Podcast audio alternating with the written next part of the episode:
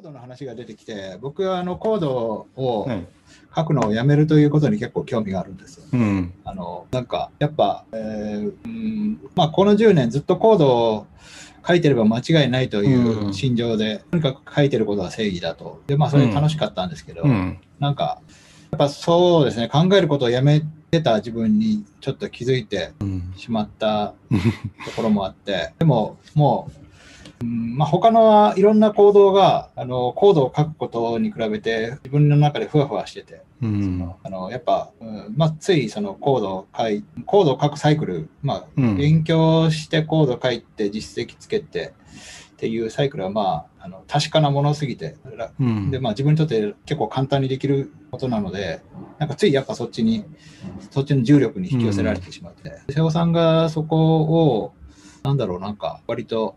さっとどっちに行かれたのは興味深いなと。うん。ちなみに今、年に2回書いてるっておっしゃったんですけど、どれぐらいのボリュームのものを年2回今書く？いや、もう本当にあのサンプルコードを動かしてちょっと手を加えるぐらいのレベルで、仕事で年2 回？あの年2回あのちょっと仕事でちょっとこの技術使えるか見ないとっていう時に本当にその瞬間だけ、えーっとプログラム X コードまたインストールして 動かしてみてみたいなあなんか使えそうかなっていうのを見たりとかするぐらいですかね。うん。いや、うん。いや、本当に全然何も書いてないに等しいですね。もう1日以上気をまたいで次の日も書くってことはないって感じ？あ、でもちょっと時間かかる時もあるんですけど、ちょっともうだいぶ書いてないんで、あの、いろいろ思い出すところから始めないといけないんで。なんかかちょっとか変えてみるとことかでどうしたらいいかなみたいな。そうですね。まあでも、プログラム書くのはすごい今でもす好きで、うんあ、でも、プログラム書くときに考えてる独自の思考っていうのももちろんすごいあると思っていて、でそれがプログラム書いてるのが考えていないかっていうとそうではないと思っていて、多分デザインで自分、その UI 設計とかワイヤー引いてるときとなんか近い感じなんですけれど、なんか構造をずっと考えてるっていうか、こう因果関係をこう、ここがこうなってこうなってこれがこうなるみたいなことをあの考えてるので、考えてないっていうことでは全然決してないと思いますね。自分はただ、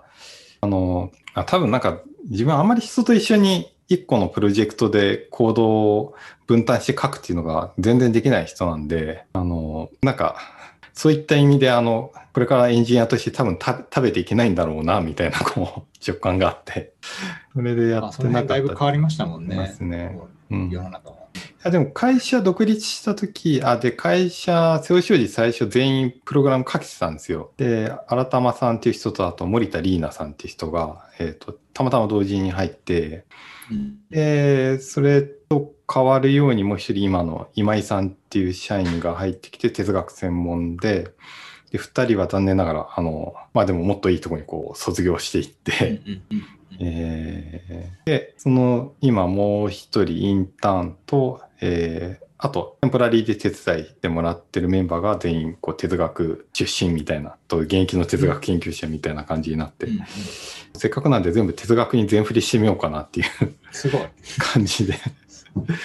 じゃあ今、開発機能は基本的にないんですか、セオ商事には。開発機能もないですね。もし来たら自分が書くしかないですね。あ、でも、なんかいつもよく仕事をしている、こう、メンバーとかいるので、その方にお願いして、うんうん基本的にはサービス企画設計でワイヤー書いたりとか企画書書いたり、まあ、ユーザーテストしたりワークショップしたりとか、そういった仕事がメインですかね。えー、そっか。ま、今、まあ、その、そうなんですね。今おっしゃったけど、どういう割合が多いんですか？そのワークショップとか、まあ、うん、その企画、ワイヤー。なんか、瀬尾さんのいろんな発信見てると、こう、うんいや、仕事、日々の仕事の風景があんまりイメージできない。あ、本当ですか？まあ、企画書、パソコンに向かって企画書書いてる時間が多いのか、まあ、人に会いに行ってる時間が多いのか、なんか本読んだり、こう自分の考えをにこう物思いにふけってる時間が多いうん。なんか、っていうとまあ多岐にわたるんで。普通のディレクター職の日常と変わんないですね。あの、あ、そうなんですね。うん。あの、打ち合わせをオンライン、まあオンライン、最近はもう全部オンラインになっちゃったんですけど、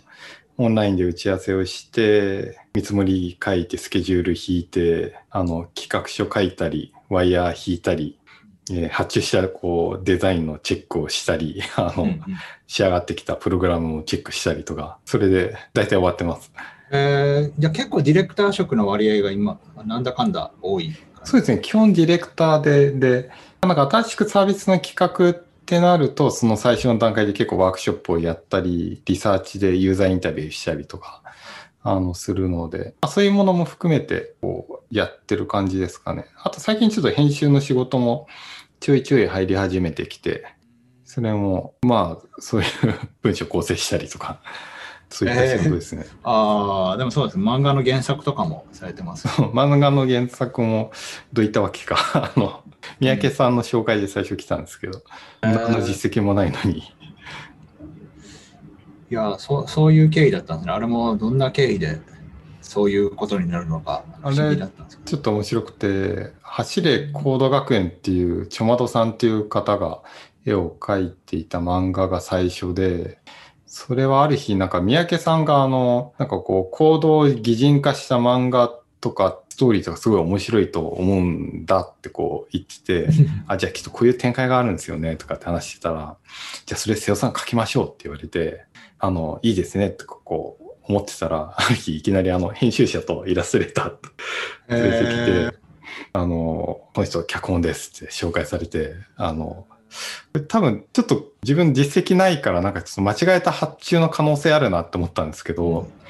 ちょっと間違えた発注って基本面白いんで、多分そこは自分の無責任さが結構あるんですけど、うん。受けてしまって、で、まあそれがちょっとヒットして、えーっと、で、その後に、えーっと、未来の IT っていうのを今年かな？去年末から今年にかけて連載してましたね。それは同じ編集者の方からまた別の、あの、港川愛さんっていう、あの、イラストレーターの方ー、でどちらも大物ですね。そうですね。山田さんも大物です 港川さんも、まあ、技術書店とか出てるあ、そうですよね。あのトップに君臨される。あ、そうなんだ。すごい。そうそう。港川さんは本当に、あの、すごい自分の、まあ、ちまどさんもすごい自分の出した、こう、一応ネームまで書いてるんですけれど、直してくれるんですけれど、えー港川さんは結構1年24話やったんで、すごいいろいろ、あ、ここ漫画家、あの人こうやって小回り作るんだとかって思いながら、うん面白かったです。うん、僕も読みながら、これどこまで瀬尾さんかなみたいな、なんか、まあ、演出的なところは港川さんのアレンジなのかなみたいなうん。感じで。まあ着うんでもあの着眼点もやっぱ瀬尾さんっぽいなと思って、なんかこう、うん、まあちょっとその未来を想像してみて、まあ、やっぱ技術者出身ならではのうんこうベースがありつつ、瀬尾さんならではの妄想、空想が面白いなと思って。あれは、あれは最初ちょっと、えっとね、エンジニア SE の日常あるある漫画を書いてほしいってオーダーで来て、あの、ウィンは SE でもないし、エンジニアでもないし、ネタ、なんか3回分ぐらいでつい、つきそうだなとかって思って、いや、すいません、ちょっと、ちょっと近未来の、あの、エンジニアの世界ってことにさせてもらえませんかってうん言って、で近未来に起こりそうなトピックを、えっ、と、迷子を書いていくっていう体裁にすると、あの、迷子、あの、迷話迷話か。あの、書くたびにこう、一冊本とか読んでこう、勉強になるからいいかな。ああ、すごい。そうやってやってましたね。へえ、いや、本当そっか、そ迷子一冊の本がベースになるぐらいの。うん。ま、迷子一冊ほどでもないんですけど、まあなんか、あの、ちょっとしたニュースの記事から、うん、まあでも、それきっかけで結構読んでた本とかもありますね。面白いですね。うん。あれ、オチも瀬尾さん考えてるんですか？そう、そうオですね そうですね。えー、すごい。うん、あでも結構港川さんにこう漫画らしくあの変えてもらったりとかあとあなんか港川さんとやった時は結構そのポリコレ的なところであのーコレクトネス的にこの表現ちょっとどうかなみたいな悩むところがいっぱいあってそういったところはあのフォローしてもらったりしましたねなんかえー、なんかこう男女比とか登場人物の男女比とかなんかその表現とかなんか細かいところでうん、だからすごい助かりましたね確かに。そういうのを、なんか、昭和生まれだと、知らないうちに、あの、なんだろう、そういう、うん、なんだろう、ノイズという偏りが入ってたりとかしますよね。まあ、昭和生まれっていう言い方がもうあるかもしれないけど、そこはすでにバイアスかかってるんで。まあ、いや、でも本当にそれはあって、で多分自分の世代だと一回マインドを変える瞬間を入れないと多分ダメなのかなって思っていて、で、それは幸い自分がなんか若い、自分より若い人と一緒に仕事してたからなんかいろいろ勉強になったみたいなところとかありますね。まあ、あと、たまたま今一緒に仕事しているメンバーが割とそのあたり専門だったりするので、あの、すごい助かってるというか。ああ、いいですね。本当その人を入れるっていうのは羨ましいですね。うん。まあ、あといろんな人と仕事するのがいいです。うんさっき瀬尾さんがおっしゃった、はいはい、どうぞ。ああ、いや、つみさんなんか会社 したりとかする予定とかあるんですか？いや、なんかフリーランスという形態にはずっと、うん。あの、袋小路感は感じてるんです。そうなんですごい自由にやってやっぱる心地いい、心地はいいんで。心地いいですよね。だからそれは。まあ、コンフォートゾーンにずっといるなっていう危機感があるので、そのちゃんと組織にして、組織というかまあ、人と関わって、うん。まあギルドに所属することもそうなんですけど、うんなんかあの、自分の会社を持ったりとか、なんかそういうふうにやってこう、一人の限界を突破して動いてるうん。人はやっぱ尊敬するし、うんまあ、そっちの方がいいだろうなとは思いつつ、うん。楽なんで一人。うんまあ、そこでずっと、だから、隣の芝が青く見えてるね。はい。会社にまた所属するとか考えたことないないですか？なんか結構ベンチャー参加されたりアメリカではしてたじゃないですか。アメリカは社員でした。アメリカに行ってたそう時ですよね。で、まあ、やっぱそれ、でだいぶ自由だったけど、うん。それでもあの、まあ、やっぱフルタイムで働くという縛りは結構、うん。まあ、なんかちょっとふると急にこの仕事、このなんだろう、本、まあ、この本、今うん100%集中したいなっていう時とか、有給だと物物足りないんで、うんいくら使えても。まあうん、やっぱ会社の事業の範囲でしか、こう、うん。やりたいことをやらせてくれるっつっても、まあ、会社の事業の範囲でしかやらせてくれないので、まあ、そういうのとかでちょっと窮屈さを感じたんで、入るのは当面嫌だなという。ああ、そうなんですね。自分意外と会社勤めできる人なんで、あの、あああの、で自由にやるのが得意ですね、瀬田さん、会社で。結構うん自由に泳ぐというか。そう、いや、まあ、早くしないよ。その、なんか苦労したところも、記憶は今思えばあるけれど、どうでしょうね。ただ、なんかあの、リモートとかに増えてきているこの状況だと、なんか普通に会社勤めして、今もね、社員雇うとこ自分も集合で働かないといけないしとかで思って。おー、そっか。確かに。うんなんかあんまこれ会社勤めだなとかって思いながら。あの、やってますね。ああ、そういう側面もあるのか。うんでもそれ、やっぱそういう面ではなんか、自分、なんだろう。まあ好きなことはできるんじゃないですか、集合。そう、あの、まあ、なんかその利益みたいなものを好きなことに投資できるみたいなことで自由はすごいありますね。それはありますね。なんか、さっきの瀬尾さんの言葉で僕が好きなのがあって、まあツイッターでも言ってたのを見たんですけど、はい。勘違いした、間違った発注ほど面白い意見はね。ないみたいな、その考えすごい好きで、なんか、自分のことを勘違いして発注したんじゃないかって思うことはあるけど、そういう話ほど面白いみたいな。そうですねその考え方はすごいいいなと。な自分の枠をはみ出した方が、枠枠をはみ出すチャンスみたいなうん。感じなんですかね。そうそう、すごいあって、あ、これ誰言ってたのかな。あ伊藤ガビンさんっていう人がいて、伊藤ガビンさんが確か言ってたんですよね。なんか間違えたの発注は面白いからって。あれなんかインタビューで読んだのか。一回ちょっと仕事、お仕事一緒にしたことあって、その時の打ち上げでなんか言ってたのかもしれなくて、ななんか、え、そんな仕事もやってるんですか？みたいな、面白い仕事をやってて、あまあ、なんか間違えたし、発注ほど面白いものはないからねとかなんか言ってたのかな。なんか、ちょっと記憶が 定かではないんですけれど。うん、でも、これは名言ですね。なんかこれ、これをなんか人から言われなかったら、あんまりなんかもう間違えた発注が間違えてるなと思って、スルーしたり断ったりしてたかもしれないけど、こうなんだろう、人から聞いて、あこのこの名言だなと。なんでこれ自分にオーダーしたのかとか、ちょっと、うんすごい気になるけれど、とりあえずあの、あ、やりますよってこう、言ってから慌てて考え始めるみたいな。これは素晴らしいですね。えー、ちょっと、じゃあ、そうですね、結構聞きたいこと聞いたかな。これで、あと、そうだな。なんか、あ、そうそう。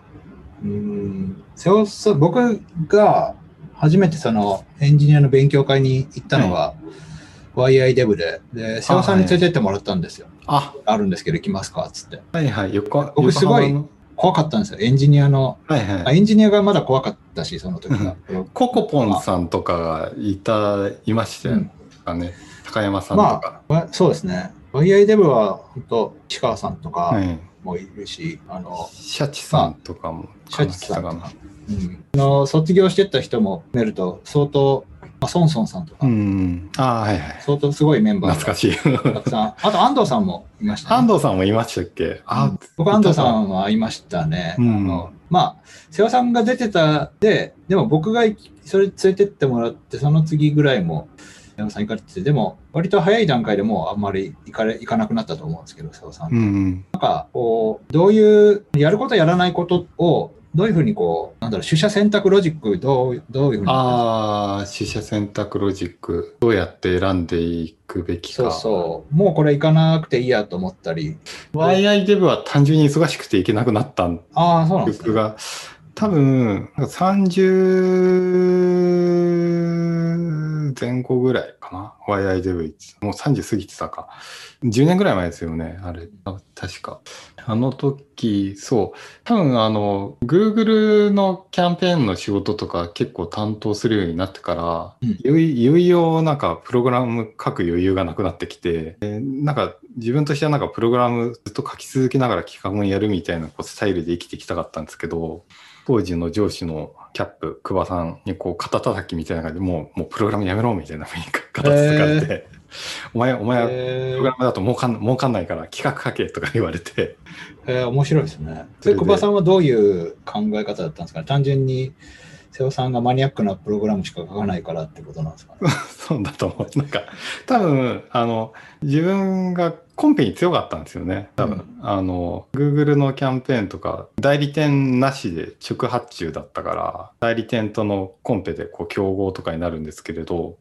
幸いすごいラッキーで、その、エンジニアの知識ありつつ、こう、企画かけるっていうなると、エンジニアの知識のない企画専門の人より、Google のキャンペーンを企画考えるにおいては、ちょっとアドバンテージがあって、うん、Google とか、あと Microsoft とかもやってたかな。なんかそういったもので案件受注することが多かったので、なんか、そっちの方が多分、こう、部署としての売り上げはこう伸びるっていうのがあって、なるほど、なるほど。それで、あの、企画書書いてくれって言われて、うん、まあでもその企画書書くのも好きだったんで、うん、あの、なんか楽しくやってましたね。今も結構その企画書いて、ディレクションしてってっていうので、その今も結構、その事業の源、収益の源はキャンペーン系が多いんですか？いや、キャンペーン系はほとんどやってなくて、広告は全然やってないですね。今でも付き合いのあるところ、まあ、たまにやってるぐらいで、ななんか、ウェブの広告キャンペーンというもの自体がなんか今ほとんどないないじゃないですか。うん、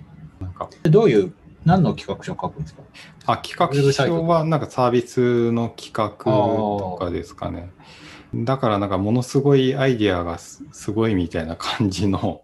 企画とかほとんど書いてないです。なんか結構地味かもしれないです。その事業、新規事業みたいなこととか、新規、なんだろう、新しい。新機能とか、新規事業とか、そういったものと、ああと、まあ雑誌の、まあこれ自分用なんですけど、雑誌の企画とか、そうですね。そういったものですね。まあ、それで言うと、いわゆるクリエイティブな企画みたいなのは、そんなに書いてない、書いてないですね。こう、みんなが憧れて、こう、雑誌で言うと、こう、アイディアとかに載るような感じのものは全然書いてないかもしれないです。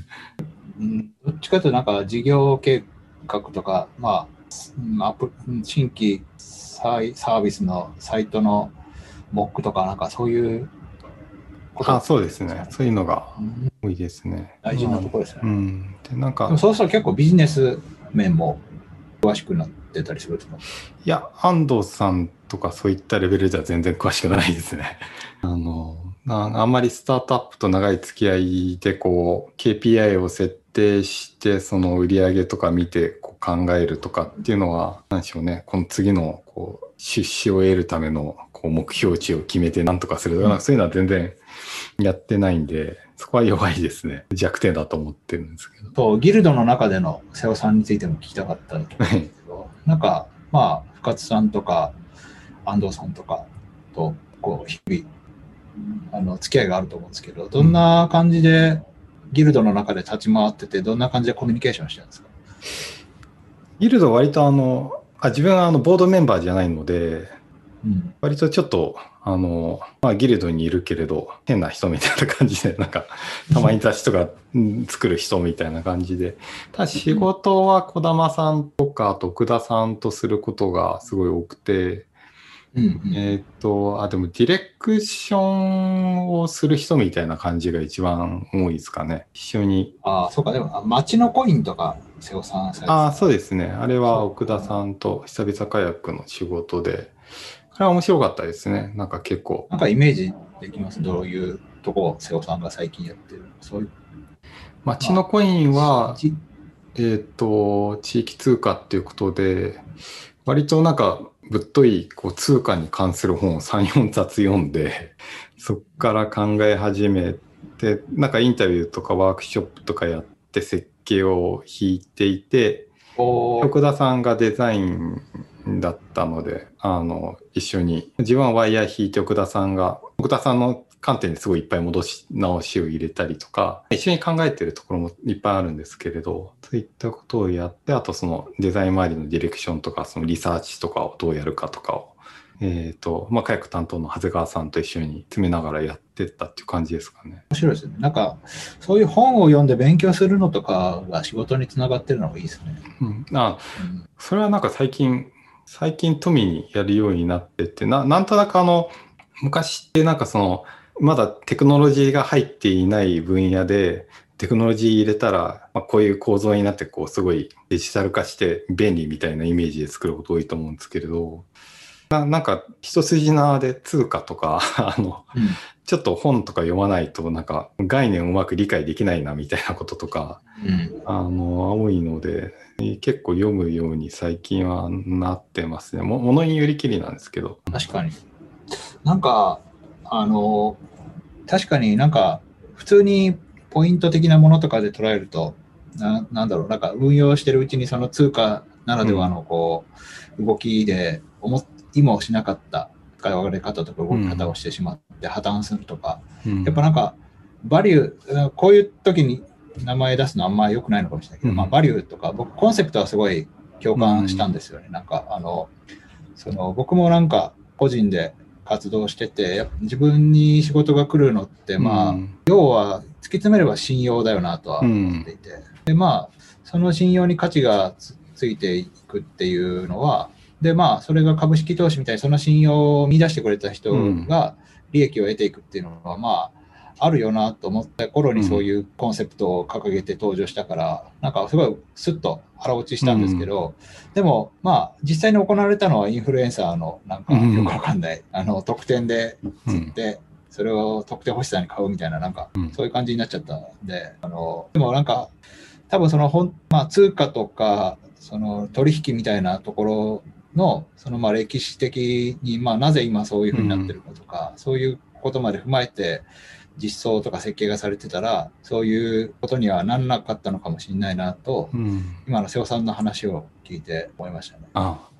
まあ、バリューは自分ちょっとちゃんと見たことなかったので、なんとなくしか知らないんですけれど、そうですね、地域通貨とかはなんか歴史とか紐解くと、あの、なんで生まれたのかとか、すごい、こう、コンセプトがあって、なんかちょっとそれに乗っかってやるのがいいのかなと思って、うんうんうん結構、あの、まあ、自分が参加した段階である程度企画の講師はできてたんですけれど、うんまあなんか、そう、勉強しといてよかったなって思いましたね。うん面白そうんそういう、なんか瀬尾さんに、なんだろう、そういう案件って常にあるもんなんですか？なんか、こう。そうですね。なんか、なんかあの、結構固めの仕事とかも多くて、あの、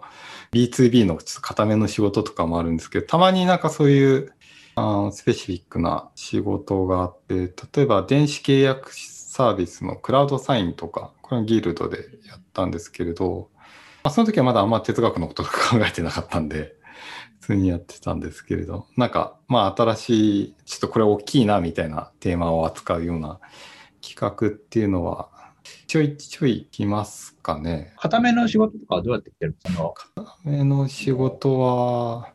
まあちょっとギルド経由で来るものもあるし、ちょっと前に仕事した人からの紹介で来ることもあるし、っていうことですかね。うん。なるほど、変わりました。うん、まあなんか、うんなので、結構、割と、あの、さっきのあの、エンジニアも、あの、YI をいつ辞めてどうやってそういうきっかけを得るかみたいなことを言うと、割とそういう案件が来た流れでとか、なんかそういうのが一番人による外的要因の方が多いですね。多い、多いけれど、まあ、なんか普段なんかいろいろ考えたりしてることとか読んだりしてることがベースがあると、なんかそれぞれのやるこうアクションが変わってきて、その積み重ねでちょっとずつずれていくみたいな、なんかそんな、そんなイメージですかね、なんか今は。なるほど、なるほど。結構あの、うん、なんか最初の方で言おうと思ったけど、忘れてたけど、僕があのカヤックに入りたいと思った時のカヤックで、面白いアイデアのものをすごいスピードで作ってて。うん、で、まあ、作者がそれぞれ書いてあって、大体僕が面白いと思ったやつ、瀬尾さんの。ありがとうございます。なんか、で、まあそこからどんどん瀬尾さんはそういうふうにディレクション企画書を書いたり、まあ、あのハイツイートとか、あの企画考えるけど、ね、あの動かす人は外注したり、うん、ちょっと動き方をどんどん変えてて、うん、で、今の動き方とかも面白くて、結構、なんだろう、ロールモデル的な感じで、の人で、まあ、今もそう、先を行ってるなとか。いやいや。でも、やってることは、なんか結構基本的には、なんかディレクションが一番近いですね。あの、もう地味にこう進行管理したり、スケジュール引いたり、見積もり書書いたり、あの、請求書送ったりとか、ああ。そういうのが多いので。コツコツした動きもある。そう。ちなみに1、一年、ここ1年とか、ここ3年とかでこうしていきたいとか、方向性とか。していきたいは、えっ、ー、と、まあなんかせっかく哲学事業部っていうのを作ったので、これがなんかもうちょっと有名になってほしいなとかって思って、今はなんかその、おのおのに来るこうデザイン思考の案件、まあいわゆるサービスの企画設計やってほしいみたいな仕事が来た時に、まあこういうふうに最初にあの、あんも哲学とも言ってないんですけれど、こう問いをしっかり立てて、こう何を価値とするかとかなんかそういったことをしっかりあの考えるのがいいいいと思いますって言ってこう一緒にワークをやってる感じなんですけれど、まあ、多分なんかそれってなんかもののアウトプットが基本的に必要とされている案件で、例えばなんか新しい事業部を立ち上げるのでそこの理念を一緒に考えたいとか、えー、事業部でなくてもなんか、えー、なんだろう、地域、この地域創生みたいな話があった時に、この街づくりをどうやっていくかとか、なんかそういう、あんまり、そのなんかアウトプットがものとも限らない案件とかをもっとやってみたいなっていうことと、あと、えっ、ー、と、まあ、それ可能性ありそうですけど、あ、ごめんなさい。はい。いや、うん。えっと、参加してるメンバーは結構そういう仕事も、あの、これまでやってきたことのある人も入っていて、でそういったことをやったり、あとまあ編集、編集をもう少し、あの、編集自分好きだなってことが分かったんで、やっていきたいなと思って、で、一個、えー、っとね、えー、名前ドワーツでしちゃった、今。一個モデルとしてる会社があったんですけれど、えー、っとね、ちょっと検索していいですか？はい。あのね、無音にした方が、あの、えー、おっとっと。ちょっと3分ほど。あ、全然いいですよ。あの、ゆっくり調べてます、逆に時間めちゃくちゃオーバーして申し訳ないです。大丈夫です。うん、えー、とあ、思い出した。思い出しました。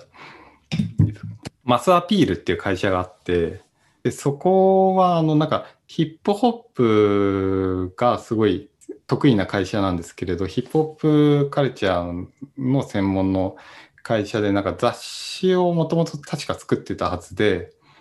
ただなんか今はなんかマスアピールっていう、マス、大衆のマス、MSS にアピールするのアピールで、えっ、と、で、その会社はなんかたまにこう雑誌を作っているんですけれど、思い立った時に作っていて、あとはなんかそのいろんな企業にその割とヒップホップカルチャーみたいなこうコンテンツとかを作って、まあ、番組から、まあ、多分雑誌とかも作ってるのかな。ちょっと紙面とかも、ちょっと内実はそこまで詳しくないんですけれど、やっていて、で、なんか、なんか編集、まあ、哲学テーマの、なんか、マスアピールみたいな 感じのちょっとやってみたいなとかって思っていて、まあ、哲学にまつわる、えっ、と、とか哲学、問いを立てて、なんか、クリエーションするみたいなことのアウトプットをこういろんなあの雑誌でもいいし動画でもいいしなんかサービスの企画とか街づくりとかでもいいしとかいうことをやっていく会社みたいな感じにできるときっと楽しいだろうなと思ってはいます。うん、まあちょっとそれに到達できるかどうかは全然まだ見えないんですけど。まあ、今、それで NewQ っていうポッドキャストもされてるし、はい。割と、このマルチメディア、マルチメディア戦マルチメディア古い懐かしい。古いけど、あの、まあ、いろんな多方、多方、多角的にやっていく。メディアミックスですね。うん懐かしい。なんか、いろんな古い用語がうん、出てきて。昭和生まれの用語。そうそう。まあ、うんそうか。でも、なんかそういうのって、あの、まあ、短期的には、あの、売り上げが減るじゃないですか。はい。いろんなことやると。うん。それはもうあんま気にしない感じですか？そうですね。なんか、売り上げ上がんないですね。それも、しょうがないですね。あのい、や、そこも羨ましいですね。なんか、やっぱ、なんだろうな、最初からなければ、こう、気にしないんですけど、な何かこう、トレードオフでやると、うんなんか、ちょっと、という、まあ、まあ、そんなにその、もう、売り上げ立つ方の仕事も面白く、そこ、おも、面白い、興味があるのはある。うんやっぱ。どうしてもなんか、こっちを取っちゃう。まあでも、そこはいつもカツカツでやってますね。あの、えーっと、あ、でも、まあ、入給とか、割とそういう事業は全部毎年上がっ、なんかあんま自分貯金できる人じゃないんで、会社で出た利益をこう毎年なんかそういうのに全部注ぎ込んでこうやってるっていう感じですかね。まあ、自分もそんな、あの、給料高く設定してないんで、あの、いや、いい、いいと思います。うん楽しみ方は。なるほど、ありがとうございます。なんか他に宣伝したり、伝えたいこととかああ、そうですね。入給っていう雑誌が、あの、ぜひ買ってくださいっていうことと、えーっと、来年の多分2月ぐらいに出るんじゃないのかなと、次号が思ってます。もうすぐですね。そうですね。あとビジネス的に、あ、なんかその、自分の作ってるプロダクトとかサービス設計とか、まあ、もうちょっといろいろ考えてみたいという人がいれば、ぜひお声掛けくださいみたいなうん感じですかね。あの、入、入給、まあ、リンク貼りますが、はい。入給 .seocoop.jp です。そうですね。あ、ちょうどなんか、入給 .jp ってドメインがたまたま空いて取れたんで、ちょっと移動するかもしれないですけど、しばらくちょっとそっちの URL 残すと思います。はい。いいですね。はい。本当面白そうです、ななんだろう、なんか、Amazon の事例がわかりやすく、うん。なんかそういう事例が増えていくと、どんどんなんかわかりやすくなって、そう。やり、やりたいなですね。あ、でもなんかね、結構ビジネスとかでもなんか問いが大事みたいなことは最近結構聞くようになってきて、うん。だからみんな気づき始めてるのかもしれないですね。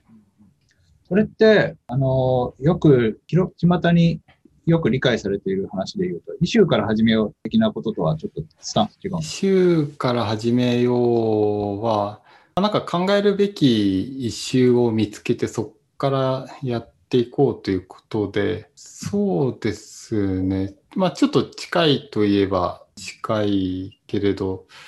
ちょっと読んだのがだいぶ前だったんで記憶がおぼろげに。僕もね、読んでない。読んでないから、あんまり語れないですけど、うん。でもなんとなく概念はこういうことだな、みたいな。うんあ、でも、まあうんでも答えじゃないっていうところは共通してるような。そうですね。あの、考え始める手がかりをどこに見つけるかみたいな話で、うんうんうん。あの、そう、それがすごい重要みたいな。うんうんうん。もう分かりやすく言うと、企業の KPI もなんか売り上げに設定すると、なんかうまくいかなくなっちゃうけれど、なんかもうちょっとそのユーザーの、えっ、と、例えば利用、継続利用率とかそういったものに KPI とすると、なんかもうちょっとサービスがうまくいくとか、またはもっといろいろ分解していろんな KPI 立てられると思うんですけれど、そういったことを考えたりとか、そういった時にすごい、まずは行きますね。ぜひ、new.seocorp.jp または newq.jp にアクセスして、はい。僕の方からはチャンネル登録と高評価をお願いします。ぜひ、ので、ここの辺りに出てくるんですか、あの、多分出てこないんですあ、けど、出てもない。あの、はい。まあやってくれるんじゃないですか。多分あのリテラシー高い人たちが見てると思う。ぜひ。ありがとうございます、瀬尾さん、長い間。こちらこそありがとうございました。まはたいぜひ、話しましょう。またぜひ。はい、ありがとうございます。また、はあの、飲みに行きましょはい、行きましょう。はう。いお。疲れ様です。お疲れ様です。ありがとうございました。